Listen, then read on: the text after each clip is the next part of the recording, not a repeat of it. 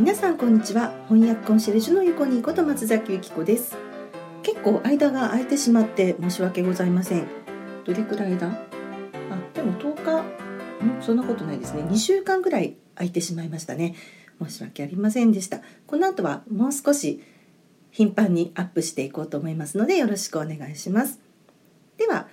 今日は前日シリーズのオンについてお話ししていきたいと思います。In をやって at をやって今回 on ですね。on って皆さんどういう意味で捉えていますか？何々の上でしょうか？それはもちろん間違ってはいません。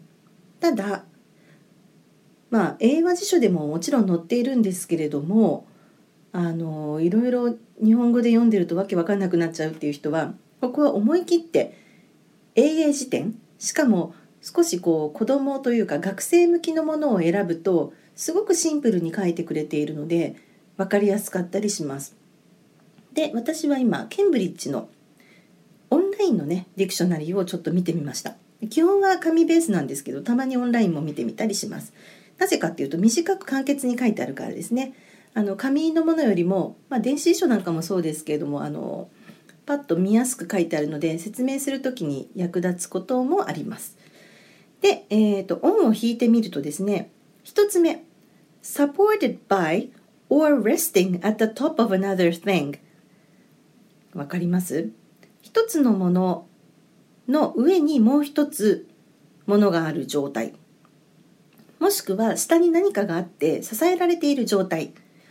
皆さんが持っているオンはこの状態じゃないかなと思うわけです。でもこれは何個もある意味のうちの一つでしかありません。もう一つ見てみます。もう一つは attached to or forming a part of another thing. attached to or forming a part of another thing. 何かに接しているくっついている。もしくは他のものの一部を形成している。そんなことが書いてあります。もう一個見てみます。Covering or wrapping another thing 他のものを覆ったり包んだりしている。と今ざっと見ただけでこの3つがトップに上がってくるんですね。そうなると上だけでは説明がつかないということになるんですよ。で改めてこの3つの共通点を考えてみるとものすごくざっくり言うと全部接してるっていうことなんです。上にあっても何かにこうくっついていても覆っていても包んでいても結局どこかしらが接してますよね。ということでまあオンというのはどこかしらが何か他のものに接しているこんなイメージを持ってしまった方が意味をたくさん覚えるよりも簡単だと思います。こういうのってまあいつも言ってますけど2つやり方があってものすごくいろいろなものを見てその中で自分で共通点を探していくもしくは誰かに分かりやすく教えてもらうのどっちかだと思うんですけれども私は自分でこう散々今までやってきてあ結局接してるっていうだけのことだなっていう結論に自分で至りました。でそれからいろんなものを見てあやっぱり合ってるよな。やっぱりこれで間違ってないよなっていうのを散々やってで改めてこうやって辞書をもう一回見てみるとあ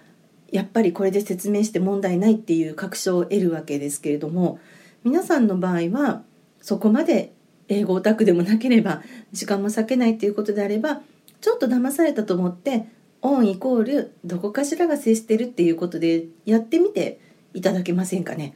なんとかの上にって覚えるよりは少しは役立つかなと思います。ということで、えーと、例えば「on the table」ときたらこれはテーブルの上と訳していいですよね。では「on the wall」だったらどうですか？壁の上って訳しますか？そこは日本語能力の問題になりますけど、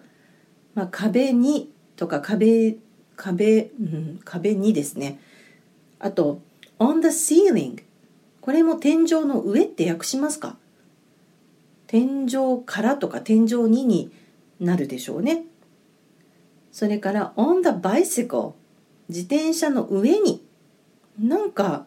ちょっと不自然ですよね。自転車の上でなんか曲芸をやっているピエロみたいのを想像しちゃいますけど。普通にまたがってるだけ？だとしたらそれは自転車の上に乗っているではなくて自転車に乗っている。とか自転車にまたがっているに日本語だとなると思います。あとは何階フロアですね。何階にっていう時は on the eighth floor 今8階にいますけど on the eighth floor という時も8階の上にとは日本語では言いません。8階にですよね。でも思い描いているイメージとしては建物の8階の床の上に自分の足がくっついてるっていうイメージなわけですよ。一回生徒さんが階っていうのはこう床から天井までこのスペースが全部8階なんだからいいんじゃないのかっていうふうに聞いてこられたことがあってすごく面白い質問だなと思って考えたんですけどやっぱり引力がありますからね足はどっちかっていうと下の方にくっついてるじゃないですか基本。なのでこれはオンでやっぱり理解していいんじゃないかなと思います。そして on the way I'm on my way って言ったりしますけども on the way 道の上。私は道の上を歩いていますと言うかって言ったらやっぱり言わないですよね。何々への道を歩いています。になるんだけども描いてる映像っていうのはこう道筋。自分が歩くべき道筋の上を踏みしめて足がこう前に一歩踏み出してまた次を踏み出してっていうふうにずっとこの道の上に足を置いてるっていうイメージです。それから着るという意味の put on これは駆動詞ですね。put on your jacket ジャケットを着なさい。put on your coat とか put on your jacket put on your shoes という時の on もやっぱり頭の上にコートを乗せなさいではなくて身につけるですよね。もわざわざ日本語の時は体の上にコートを乗せなさいとか体をコートで包みなさいみたいなことはあえて言わない。言わないけどイメージは同じだからその同じ現象を英語にする時は「オン」が使えるよっていうそういう話です。で最後に電気をつけるっていう時に「turn on the lights」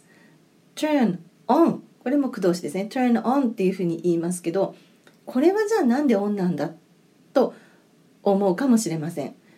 これはですね私のイメージだとこうオンにすると電気の経路がつながるみたいなイメージです。あまり電気に詳しくないからですけどどこかがつながるから電気がつくんですよね。なのでそういうイメージを持ってますね。どんな形状のスイッチだとしてもやっぱりカチッてこう何かをオンにしたらそれが何かが何かにくっついて電気がパッとつくのでやっぱりオンなんだなと思います。これが一番オンを何々の上にって訳したらうまくいかないものかなというふうに思っていますね。はい。あそうだ。それで、えっと、ビジネスマンの方がよく使うものとしてえっ、と休暇中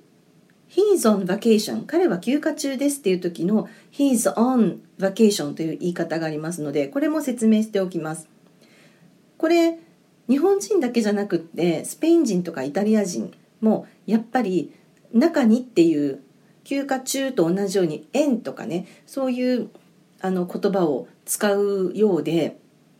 インターネットではよくなんでオンバケーションなんだってインバケーションじゃないのかっていうのが英語で繰り広げられているんですけれどもまあこれは単純にですね